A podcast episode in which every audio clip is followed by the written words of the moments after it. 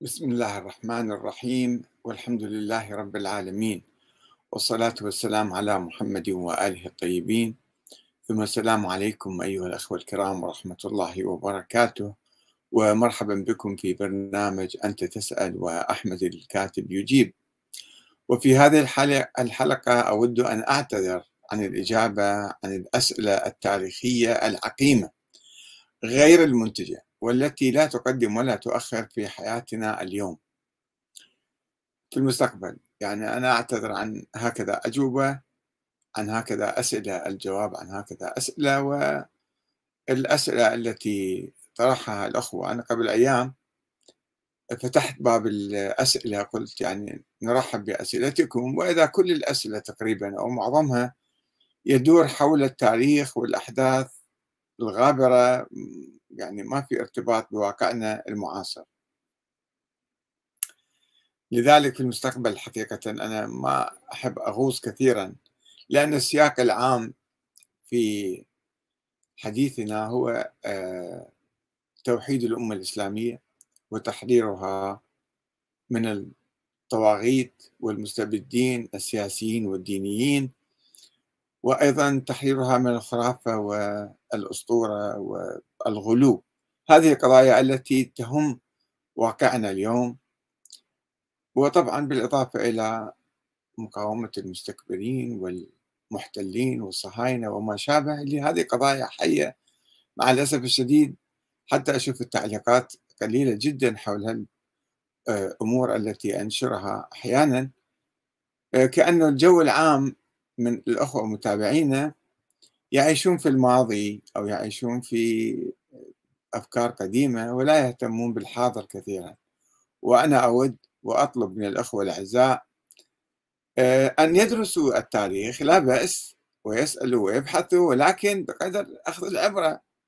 وليس العيش في التاريخ وترك الحاضر وعدم التفكير وعدم المبادرة وعدم العمل بما يخص واقعنا اليوم.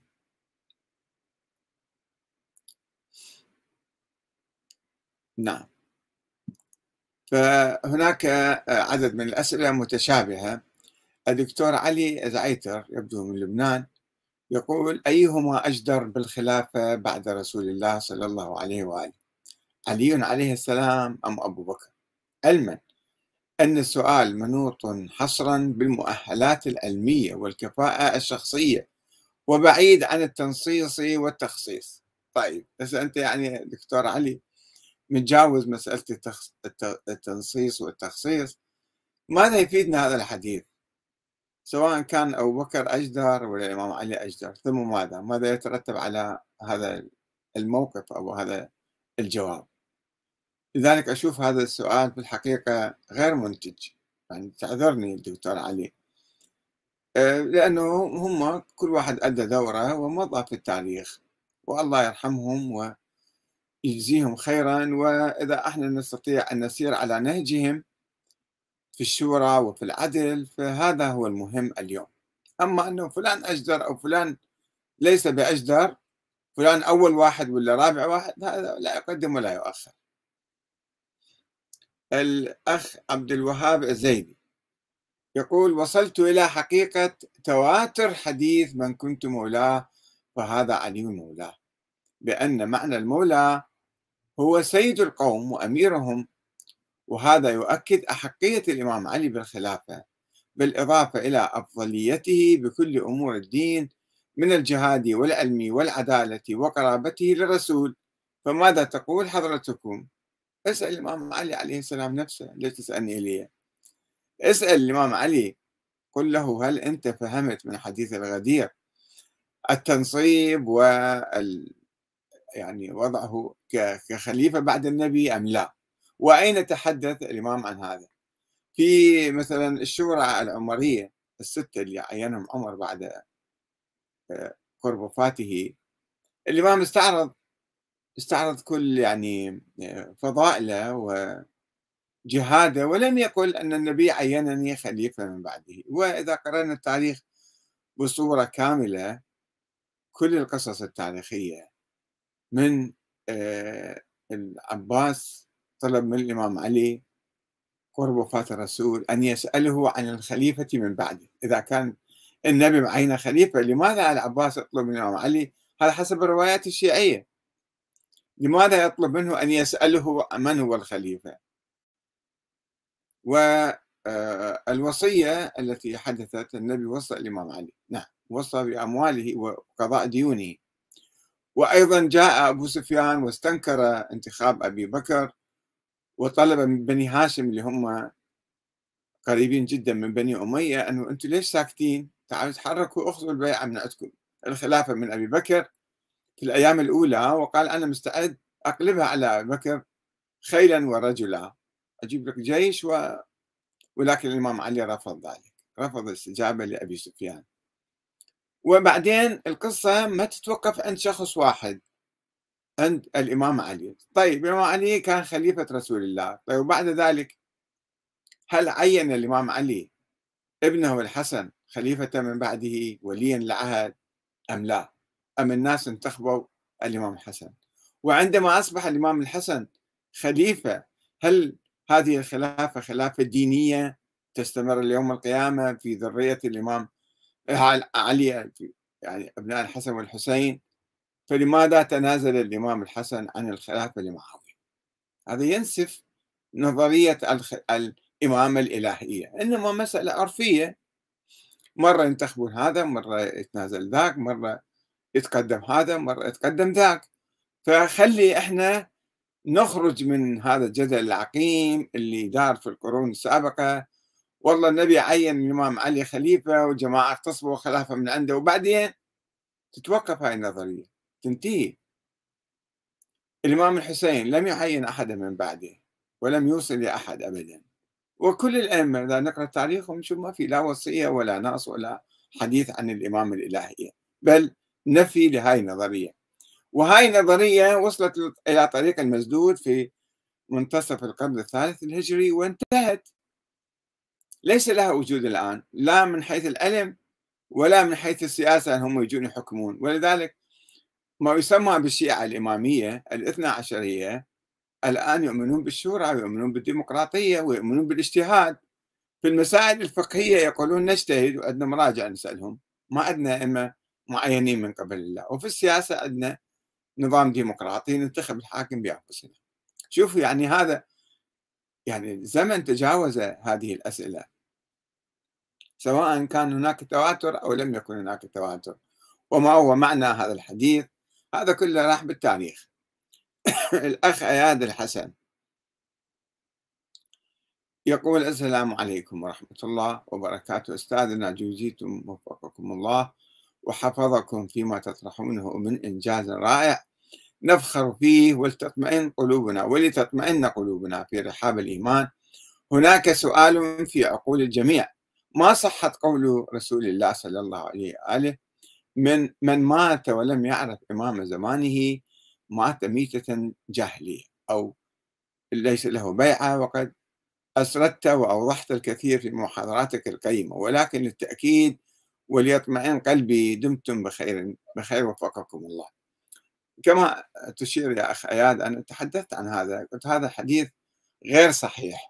لأنه يتناقض مع القرآن الكريم الذي لم يتحدث عن الإمامة والسياسة والدستور ونظام الحكم.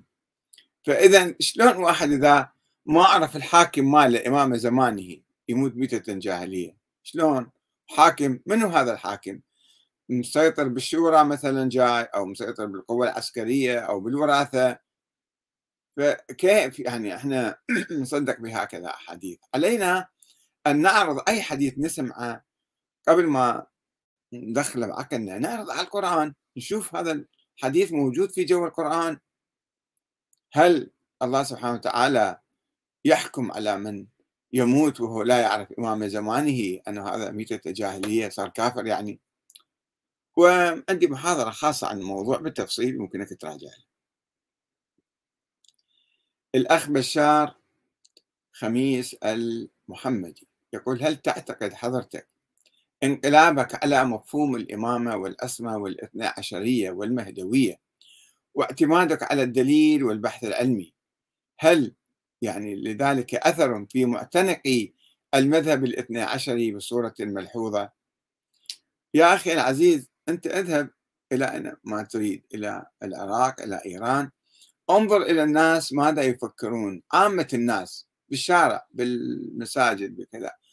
الناس يفكرون كيف يعيشون كيف يدرسون كيف يكسبون قوت آه، عيالهم.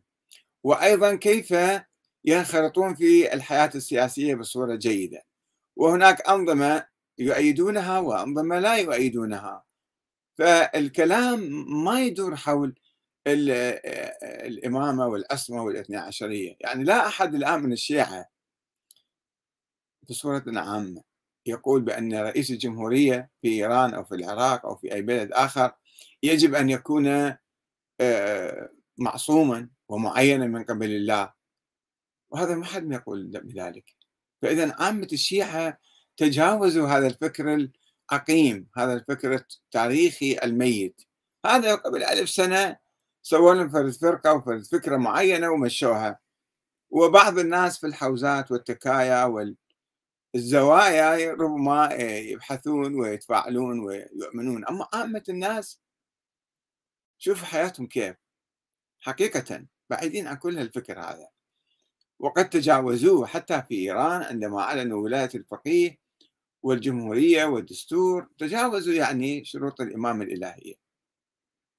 الأخ مقداد كاظم يقول هل تعتقد أن أغلبية الشيعة يستمعون إليك أم أنك تتخيل عالم شيعي غير موجود في الواقع؟ أنا في الحقيقة ما يهمني يسمعوا لي ولا ما يسمعوا لي يهمني التطور الواقعي السياسي والاقتصادي والاجتماعي. أن هذه المجتمعات تتحرر من الاستبداد سواء استبداد صدام حسين أو استبداد المراجع. بعض المراجع يعني يحاولون يستبدون يفرضون سيطرتهم على الناس باسم الدين أو يجون عصابات مثلا تحكم في ظل أنظمة شبه ديمقراطية وتسرق وتنهب وتقتل وتفعل ما تشاء. وهذا اللي يهمني أنه إحنا نقيم نظاما عادلا سياسيا حرا ديمقراطيا. أما الناس يعرفوني ولا ما يعرفوني هذا مو مو مهم عندي. يسمعون لي ولا ما يسمعون لي ليس مهما أنا أراقب الواقع. وقد قلت ذلك قبل 30 سنة وأكثر. أن الشيعة عموما في الجمهورية الإسلامية الإيرانية قد تجاوزوا الفكر الإمامي الاثنى عشري. عندما أنظر إلى التاريخ الشيعي وإلى واقع الشيعة أرى أنهم يحاولون بناء أنظمة سياسية ديمقراطية. وربما ينجحون في مكان يفشلون في مكان آخر. ينجحون يوما وقد يفشلون يوما آخر. فهذا المهم أن تستمر هذه الحركة الإسلامية الديمقراطية العادلة. تستمر في مقاومة الظالمين والمستكبرين والصهاينة والمجرمين. هذا هو المهم. والحمد لله رب العالمين أرى أن الواقع الشيعي متطور وإيجابي ويسير نحو الأمام الأخ خالد بيضون. يقول هل مشروع التقريب بين المذاهب الإسلامية ممكن التحقق أم إنه مجرد وهم؟ وما تقييمك للتجارب السابقة وهل لهذا المشروع فرص مستقبلية لتتبلور أرضية مشتركة بين الجميع؟ في الحقيقة آه، كانت هناك مشاريع للتقريب بين المذاهب. تقوم على أساس الفكر القديم يعني مثلا السيد عبد الحسين شرف الدين رحمة الله عليه. في كتابه المراجعات الذي يقول أنه آه، تحاور خلاله مع شيخ الأزهر. يحاول أن يثبت أن نظرية الإمامة صحيحة. طيب ثم ماذا بعدين؟ ثم ماذا بعدين؟ ما عمليا شو نسوي يعني؟ أو مثلا آه، محمد تقي القمي والسيد البروجردي المرجع كان في إيران. أرسل موفدا له إلى القاهرة للتقريب بين المذاهب. وأنا بحثت ذلك في كتابي أعتقد هنا موجود. آه، لماذا تفرق المسلمون الحقيقة والوهم في الخلاف الطائفي؟ أحيانا نحن نتحاور بالماضي يعني نتحاور ليس على أرضية الواقع والقضايا المشتركة اليوم. لا نتحاور أنه منو كان أحق بالخلافة؟ ونريد الآخرين يقبلون نظريتنا والآخرين يحاولون يفرضون نظريتهم. ثم ماذا؟ لا يمكن التقريب بين هكذا نظرات. يعني يمكن واحد يقول إيه والله صحيح كلامكم صحيح. ثم ماذا بعد ذلك؟ هذا وهم هذه أوهام. المهم أننا نعرف جذور الخلاف بين المذاهب أو الأحزاب الإسلامية. هي المذاهب عبارة عن أحزاب في التاريخ أخذت صفة دينية صارت مذاهب. فإذا عرفنا أنه الخلاف الرئيسي والأساسي والمهم كان ولا يزال يدور حول النظام السياسي حول الدستور ونظام الحكم وكيفية تحقيق العدالة في الأرض. إذا عرفنا هذه النقطة الجوهرية في الخلاف التاريخي فسوف نؤسس أنظمة تحقق هذا الهدف. لا لا يهمنا أن نقول والله تنتصر للشيعة أو تنتصر للسنة المهم أن نقيم نظاما ديمقراطيا عادلا اليوم. ينعم به الجميع بالعدالة ويشعر الجميع بالمساواة. ولا يعودوا يعني يتنافسون على شيء. يكون هناك تنافس حر وطبيعي ولكن سلمي في نفس الوقت ما يحتاج نصارع الصراعات الطائفية تنشأ إما بفعل آه، المستبدون يحاولون أن يؤسسوا ويزرعوا الخلاف حتى يصرفوا الأنظار عن واقعهم الاستبدادي. أو أنه بعض الناس العقولهم تاريخية آه، يعيشون بين المقابر ويأكلون عظام الموتى. ويجون يبحثون في قضايا ما قبل ألف سنة. لا يبحثون القضايا المعاصرة التي تحقق العدل والحرية والمساواة والأمن والسلام والتقدم الاقتصادي. هذا هو المهم. فالتقريب مو يعني تقريب والله تعالوا أنتم آه، أقبلوا بنظريتنا الشيعية الإمامية هي نظرية ميتة منقرضة قبل ألف سنة. أو أقبلوا نظرية الحكم العسكري. لا ما نقبل الحكم العسكري. اللي عند السنة بعضهم يتبنوها. أو الحكم الملكي المطلق. فلا يمكن الالتقاء مع من يؤمن بالحكم العسكري أو الحكم الملكي المطلق الدكتاتوري. هذا مو ما له علاقة بالشيعة والسنة حتى في داخل المجتمع السني مثلا يمزق المجتمع هذا. فترى كثيرا من الحركات المعارضة التي تطالب بالحكم المدني الديمقراطي العادل وترفض الحكم العسكري ترفض الحكم الملكي.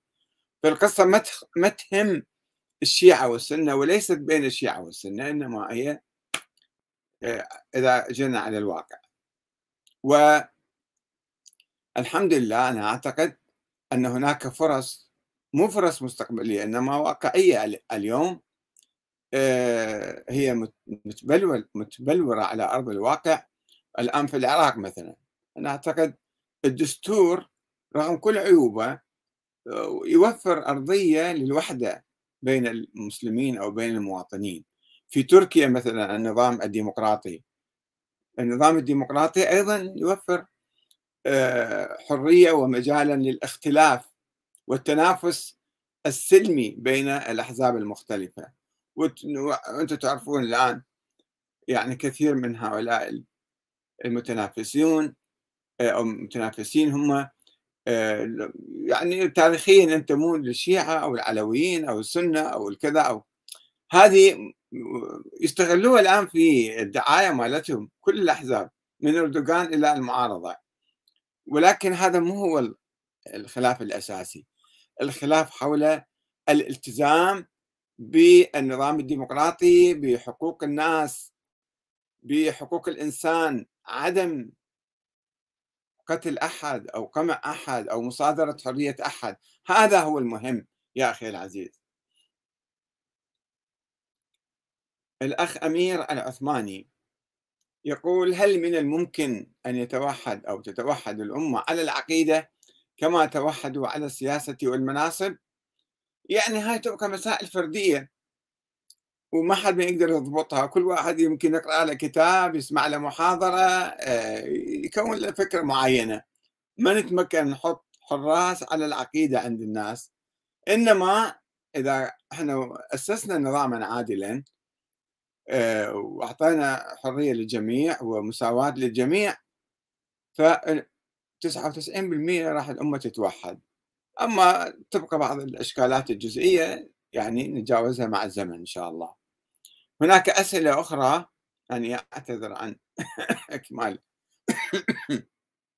الحديث معكم وأشكر استماعكم وتفاعلكم والسلام عليكم ورحمة الله وبركاته.